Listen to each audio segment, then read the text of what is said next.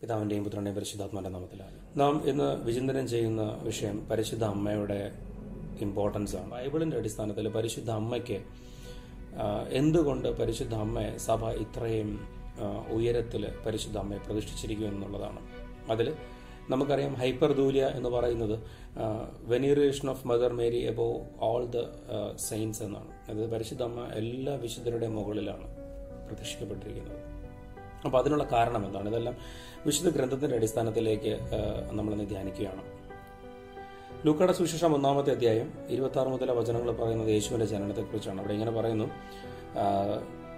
ദാവീദിന്റെ വംശത്തിൽപ്പെട്ട ജോസഫ് എന്ന പേരായ പുരുഷനുമായി വിവാഹ നിശ്ചയം ചെയ്തിരുന്ന കന്യയുടെ അടുത്തേക്ക് ദൈവത്താൽ അയക്കപ്പെട്ടു. അവളുടെ പേര് മറിയമെന്നായിരുന്നു ദൂതൻ അവളുടെ അടുത്ത് വന്ന് പറഞ്ഞു ദൈവഗർഭം നിറഞ്ഞവളെ സ്വസ്തി കർത്താവ് നിന്നോട് കൂടെ. ഈ വചനം കേട്ട് അവൾ വളരെ അസ്വസ്ഥയായി. എന്താണ് ഈ അഭിമാനത്തിന്റെ അർത്ഥം? എന്ന് അവൾ ചിന്തിച്ചു. ദൂതൻ അവളോട് പറഞ്ഞു മറിയമേ നീ ഭയപ്പെടേണ്ട. ദൈവസന്നിധിയിൽ നീ കൃപ കണ്ടെത്തിയിരിക്കുന്നു. നീ ഗർഭം ധരിച്ച് പുത്രനെ പ്രസവിക്കും. നീ അവന് യേശു എന്ന പേരിടണം. അവൻ വലിയവനായിരിക്കും. അത്യുന്നതന്റെ പുത്രൻ എന്ന് വിളിക്കപ്പെടും. അവൻ പിതാവായ ദാവിദിന് സിംഹാസന ദൈവമായ കർത്താവ് അവൻ കൊടുക്കുകയും യാക്കോബിന്റെ ഭവനത്തിൽ അവൻ എന്നേക്കും ഭരണം നടത്തും. അവന്റെ രാജ്യത്തിന് അവസാനം ഉണ്ടാകില്ല. മറിയം ദൂതനോട് പറഞ്ഞു ഇതെങ്ങനെ സംഭവിക്കും? ഞാൻ പുരുഷനെ അറിയുന്നില്ല. ഈ വചനം ഞാൻ ഇത്രയും പെട്ടെന്ന് വായിച്ചു പോയെങ്കിലും ഇത് ധ്യാനിക്കേണ്ട ഒരു വിഷയം തന്നെയാണ്. കാരണം വളരെ വ്യക്തമായിട്ട് ഇതിനകത്ത് സുവിശേഷകൻ ഇങ്ങനെ പറയുന്നുണ്ട്. അതായത് വിവാഹം നിശ്ചയിച്ചിരിക്കുന്ന ജോസഫ് എന്ന പുരുഷനുമായി വിവാഹം നിശ്ചയിച്ചിരിക്കുന്ന ഒരു സ്ത്രീയുടെ അടുത്ത് ദൈവദൂതൻ വന്ന് പറയുകയാണ് കൃപ നിറഞ്ഞവളെ നിനക്ക് സുസ്തി നിനക്കൊരു പുത്രൻ നീ പുത്രനെ നീ പ്രസവിക്കും. അവന് നീ യേശു എന്ന പേരിടണമെന്നും അവൻ ദൈവത്തിന്റെ പുത്രനായിരിക്കും അവൻ വലിയവനായിരിക്കും എന്നൊക്കെ പറയുന്നുണ്ട്. ഇത് കേട്ട ഉടനെ പരിശുദ്ധ അമ്മ മാലാഖയുടെ അടുത്ത് ചോദിക്കുകയാണ് ദൈവദൂതന്റെ അടുത്ത് ചോദിക്കുകയാണ് ഇതെങ്ങനെ സംഭവിക്കും? ഞാൻ പുരുഷനെ അറിയുന്നില്ലല്ലോ. നമുക്കിവിടെ ഒരു പോസ് എടുക്കാം. പോസ് എടുത്ത് നമുക്ക് ഈ വിഷയത്തെക്കുറിച്ച് ധ്യാനിക്കാം. ഓക്കെ വിവാഹം നിശ്ചയിച്ചിരിക്കുന്ന ഒരു പെൺകുട്ടിയുടെ അടുത്ത് സ്വാഭാവികമായിട്ടും നീ ഒരു പുത്രനെ പ്രസവിക്കുമെന്ന് പറഞ്ഞു കഴിഞ്ഞാൽ അവൾ ഇത് എങ്ങനെ സംഭവിക്കുമെന്ന് ചോദിക്കേണ്ട യാതൊരു കാര്യമില്ല കാരണം വിവാഹം നിശ്ചയിച്ചിരിക്കുന്നത് കൊണ്ട് തന്നെ അവർക്ക് കുട്ടികളുണ്ടാവാൻ സാധ്യതയുണ്ട്. അപ്പോൾ മാലാക വന്ന് ഇങ്ങനെ പറഞ്ഞിരുന്നാൽ പോലും പരിശുദ്ധ അമ്മയ്ക്ക് ഒരിക്കലും സംശയിക്കേണ്ട കാര്യമില്ലായിരുന്നു അവിടെ ഇതെങ്ങനെ സംഭവിക്കുമെന്നും ഞാൻ പുരുഷനെ അറിയുന്നില്ലല്ലോ എന്നും പറയേണ്ട കാര്യമില്ല. പക്ഷെ പരിശുദ്ധ പരിശുദ്ധ അമ്മ എന്തുകൊണ്ട് അങ്ങനെ പറഞ്ഞു? നാം യഹൂദന്മാരുടെ ചരിത്രം പഠിക്കുമ്പോൾ നമുക്കറിയാം യഹൂദന്മാരുടെ പാരമ്പര്യത്തിൽ വിവാഹത്തിന് ശേഷവും അവർ സെലിബസി അതായത് ബ്രഹ്മചര്യം അനുഷ്ഠിക്കുന്ന ഒരു എന്താ പറയുക സ്വഭാവ രീതി അവർക്കുണ്ടായിരുന്നു അതായത്. അപ്പോൾ ഇതിന് വ്യക്തമാണ് പരിശുദ്ധ അമ്മ ഏത് തരത്തിലുള്ള ജീവിതാന്തസ്സാണ് തിരഞ്ഞെടുത്തിരുന്നത്. സെലിബസി ബേസ്ഡ് ലൈഫാണ് മാരേജിന് ശേഷം അവർ തീരു- തീരുമാനിച്ചിരുന്നത്. അതുകൊണ്ടാണ് പരിശുദ്ധ അമ്മ വളരെ അത്ഭുതകരമായിട്ട് ഇങ്ങനെ ചോദിക്കുന്നത്. വളരെ എക്സൈറ്റഡ് ആയി ചോദിക്കുന്നത് how it is got happen ഇതെങ്ങനെ സംഭവിക്കും? കാണുന്നുണ്ട് തൊട്ട് മുമ്പ് സക്രിയ പ്രവാചകൻ ഇതുപോലെ ചോദിക്കുന്നു.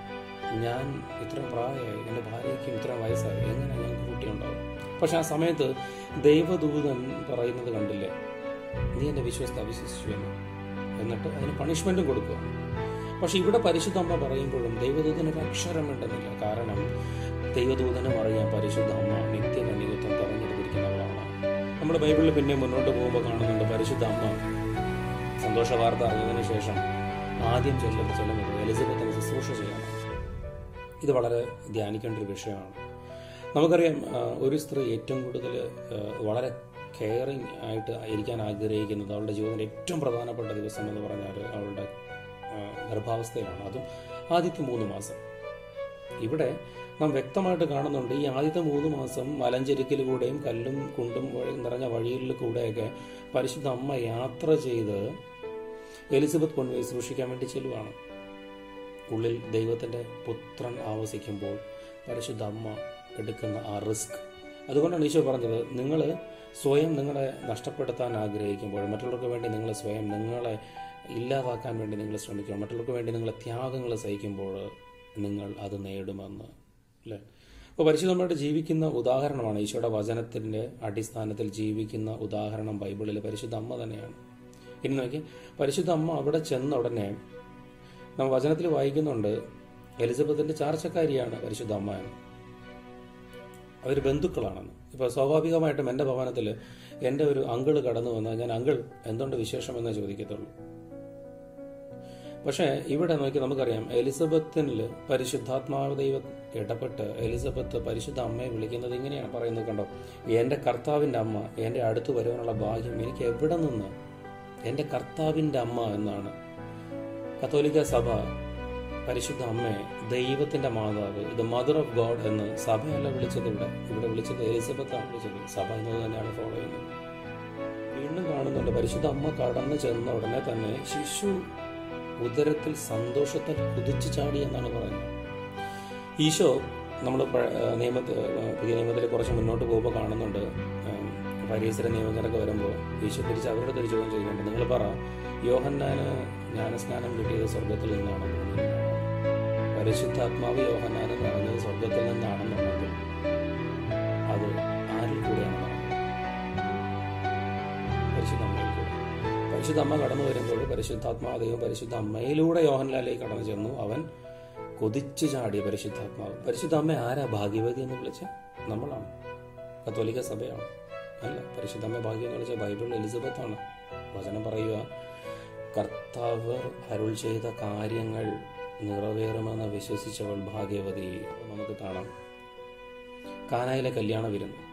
നമ്മൾ അതിനെക്കുറിച്ച് പല പ്രാവശ്യം കേട്ടെന്ന് പല പ്രാവശ്യം ധ്യാനിച്ചിട്ടുണ്ട് പക്ഷേ ഇവിടെ ഞാൻ പറയുന്ന വളരെ സ്പെസിഫിക് പോയിന്റാണ് അതായത് കല്യാണ വിരുന്നിന് ഈശോ അത്ഭുതം പ്രവർത്തിക്കാൻ സമയമായിട്ടില്ല. ദൈവത്തിന്റെ സമയമായിട്ടില്ല. അല്ലെങ്കിൽ രക്ഷാകര പദ്ധതി തുടങ്ങാൻ ദൈവത്തിന് സമയമായിട്ടില്ല ഈശോ വ്യക്തമായിട്ട് പറയുന്നുണ്ട്. പക്ഷെ പരിശുദ്ധ അമ്മയ്ക്ക് തിടുക്കം കൂടിയിട്ട് അമ്മ പറയാം മോനെ നിന്റെ സമയമായില്ല. പക്ഷേ നീ പെട്ടെന്ന് അത്ഭുതം ചെയ്യുന്നതിന്റെ സമയം നീ മാറ്റിവെച്ച് പെട്ടെന്ന് ചെയ്യുന്നതിന്റെ അത്ഭുതം. കാരണം ഈ ലോകത്തെ മുഴുവൻ രക്ഷിക്കാൻ എനിക്കും നിന്നോടെ തന്നെ തിടുക്കമായി. ഈ മക്കളെ മുഴുവൻ നമുക്ക് രക്ഷിക്കണം. യേശുവിന്റെ രക്ഷാകര പദ്ധതിയിൽ സഹരക്ഷത്വം പരിശുദ്ധ അമ്മ ഇങ്ങനെ നമുക്ക് കാണിച്ചു തരുവാണ്. നമ്മൾ മുന്നോട്ട് പോകുമ്പോഴൊക്കെ നമ്മൾ കാണുന്നുണ്ട് പരിശുദ്ധ അമ്മയെക്കുറിച്ച്. കാൽവരിയിൽ യോഹനന്റെ സുവിശേഷം പത്തൊമ്പത് അധ്യായ പത്തൊമ്പതാം അധ്യായത്തിൽ നമ്മൾ കാണുന്നുണ്ട്. അതിന്റെ ഇരുപത്തഞ്ച് മുതൽ ശേഷമുള്ള വചനങ്ങളാണ് കേട്ടോ. അതിനകത്ത് വചനം പറയാം യേശുവിന്റെ കുരിശിനരികെ അവന്റെ അമ്മയും അമ്മയുടെ സഹോദരിയും ക്ലോപ്പാസിന്റെ ഭാര്യ മറിയവും മഗ്ദലന മറിയവും മഗ്ദലേന മറിയവും നിൽക്കുന്നുണ്ടായിരുന്നു. യേശു തന്റെ അമ്മയും താൻ സ്നേഹിച്ച ശിഷ്യനെയും അടുത്ത് നിൽക്കുന്നത് കണ്ട് അമ്മയോട് പറഞ്ഞു സ്ത്രീയെ ഇതാ നിന്റെ മകൻ. അനന്തരം മകൻ ആ ശിഷ്യനോട് പറഞ്ഞു ഇതാ നിന്റെ അമ്മ. അപ്പോൾ സ്വന്തം ഭവനത്തിൽ സ്വീകരിച്ചു. ഇതിനുശേഷം നമുക്ക് കാണാം യേശുവിന്റെ മരണത്തെക്കുറിച്ച് പിന്നെ സുവിശേഷം പറയുന്നത് ഈശോയുടെ കൂടെ ഒത്തിരി ശിഷ്യന്മാരുണ്ടായിരുന്നു പന്ത്രണ്ട് ശിഷ്യന്മാരുണ്ടായിരുന്നു. ഒരുപാട് പേര് യേശു അനുഗമിച്ചവരുണ്ട്. പക്ഷെ കുരിശു വരെ എത്തി നിൽക്കുന്നത് ഒരു ശിഷ്യനെ ഉള്ളൂ അത് യോഹന്നാൻ. ഈ യോഹന്നാന്റെ അടുത്ത് ഈശോ കൊടുക്കുന്നത് മരിക്കുന്നതിന് മുമ്പ് അവൻ പറയുക തിരുവഴുത്തിന്റെ പൂർത്തീകരണത്തിന് ഒരു കാര്യം മാത്രമേ ബാക്കിയുള്ളൂ. ഒരു കാര്യം കൂടെ പറഞ്ഞാൽ മതി എനിക്ക് ആത്മാക്കളെ തരുക അതിന് പോകാൻ ചെയ്തത് ലോകത്തിലുള്ള സകല മക്കൾക്കും അവന്റെ അമ്മയെ കുരിശുവരെ അനുഗമിക്കുന്ന അവന്റെ സകല ശിഷ്യർക്കും അവന്റെ അമ്മയെ ബിഹോൾഡ് യുവർ മദർ അല്ലേ? നമുക്ക് ഈശോ അനുഗമിക്കുന്ന ഒരുപാട് ശിഷ്യരുണ്ട് പക്ഷേ കുരിശോളം അവൻ അനുഗമിക്കുന്ന ആരൊക്കെ ഉണ്ടോ? അവർക്കെല്ലാം ഈശോ നൽകുന്നത് പരിശുദ്ധ അമ്മയാണ്.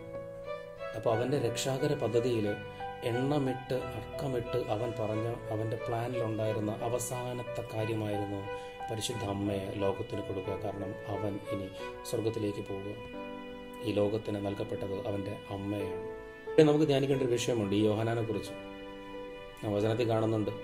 ഈശോ വിശ്വസിക്കാത്തൊരു ജനതയെ അഗ്നി ഇറക്കി നശിപ്പിച്ചു കളയാൻ പറയുന്ന ഒരു യോഹനൻ അധികാരമോഹിയായ ഒരു യോഹനൻ സപതിപുത്രന്മാരെ യാക്കോബ് യോഹനനും എന്ന് പറയുന്നതിന്റെ ഇടതും വലതും ഇരിക്കാൻ ഉള്ള അവസരം വേണമെന്ന് പറയുന്ന യോഹനൻ പരിശുദ്ധ അമ്മയുടെ കൂടെ ഒരൊറ്റ രാത്രി ഈശോ പറയുകയാണ് നിൻ ഏതാ നിന്റെ അമ്മ എന്ന് പറഞ്ഞ് പരിശുദ്ധ അമ്മയെ കൊടുക്കുന്നതിന് ശേഷം ഞാൻ പിന്നെ യോഹനാനെ കുറിച്ച് കാണുന്നത് ഉയർത്തെഴുന്നേറ്റ് ഈശോയെ കാണാൻ വേണ്ടി ഓടുന്നൊരു യോഹനാനാണ് ഓടിപ്പോകുമ്പോൾ അതിനടുത്തേക്ക് എത്തുമ്പോൾ ഒരു പടി മുമ്പേ അവൻ മാറി നിൽക്കുവാണ്.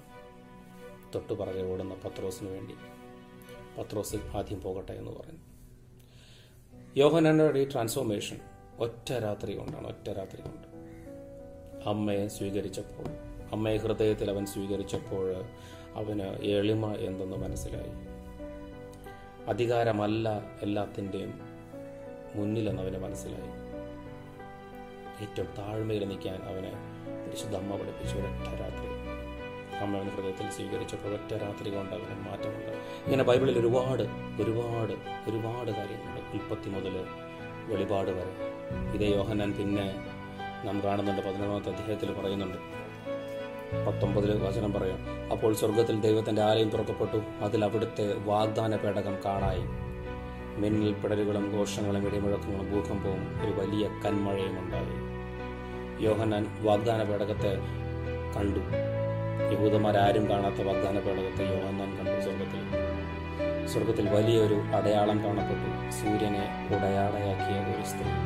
അവളുടെ പാദങ്ങൾക്കടിയിൽ ചന്ദ്രൻ ശിരസിൽ പന്ത്രണ്ട് നക്ഷത്രങ്ങൾ കൊണ്ടുള്ള കിരീടം അവൾ ഗർഭിണിയായിരുന്നു. പഴയ നിയമത്തിലെ വാഗ്ദാന പേടകം അപ്പാടെ അവിടെ മാറി അവിടെ കാണുന്നത് പരിശുദ്ധ അമ്മയാണ്. ഗർഭിണിയായ പരിശുദ്ധ അമ്മയെ. പഴയ നിയമത്തിൽ നമ്മൾ കാണുന്നുണ്ട് മോശം മുതലുള്ള എല്ലാ പ്രവാചകന്മാരും കുമ്പിട്ട് വണങ്ങിയ കുമ്പിട്ട് ആരാധിച്ച ഒരു വാഗ്ദാന പേടകം. ആ വാഗ്ദാന പേടകത്തിനകത്തുണ്ടായിരുന്ന ദൈവത്തിന്റെ വചനവും അഹറിന്റെ തളർത്ത വടിയും മന്നായി. യോഹനാന്റെ ആറാമത്തെ അധ്യായത്തിൽ ഈശോ പറഞ്ഞു ഞാനാണ് ജീവന്റെ അപ്പം. യഥാർത്ഥ പൗരോഹിതൻ ഈശോയാണ്.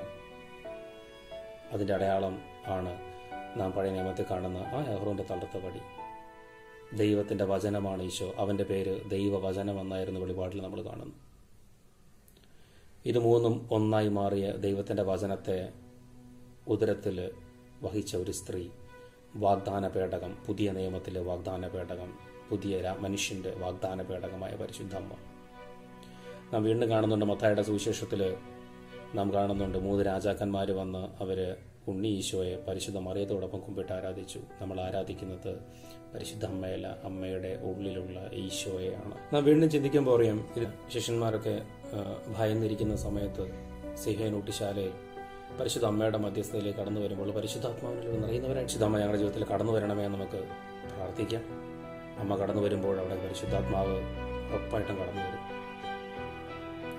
സഭയുടെ മോട്ടോ എന്നതാണ് പരിശുദ്ധ അമ്മയിലൂടെ ഈശോയിലേക്ക് കൊടുത്തുകൊണ്ട് പ്രാർത്ഥിക്കും. അമ്മ മാതാവേ ഞങ്ങളുടെ ജീവിതത്തിൽ അമ്മ കടന്നു വരണമേ ഞങ്ങളുടെ ജീവിതത്തിൽ കടന്നു വന്ന് ഞങ്ങളെ യോഹനാനെ മാറ്റിയതുപോലെ മാറ്റണമേ നല്ലവരായിട്ട് ജീവിക്കുവാൻ ഞങ്ങളെ ഒരുക്കണമേ മറ്റുള്ളവരെ സ്നേഹിക്കാനും മറ്റുള്ളവർക്ക് വേണ്ടി ജീവിക്കുവാൻ ഞങ്ങളെ മാറ്റണമേ എന്ന് പരിശുദ്ധ അമ്മയോട് ചേർന്നുകൊണ്ട് പ്രാർത്ഥിക്കുന്നു. കൃപ നിറഞ്ഞ മറിയമേ സ്വസ്തി കർത്താവ് അങ്ങയുടെ കൂടെ സ്ത്രീകളിൽ അങ്ങ് അനുഗ്രഹിക്കപ്പെട്ടതാകുന്നു അങ്ങയുടെ ദുരിതം പരമായ ഈശോ അനുഗ്രഹിക്കപ്പെട്ടാനാകുന്നു പരിശുദ്ധ മറിയമേ തമ്പുരാന്റെ അമ്മയെ പാവികളായി കൊണ്ടിപ്പോഴും ഞങ്ങളുടെ മരണസമയത്തും തമ്പുരാനോട് അപേക്ഷിക്കണമേ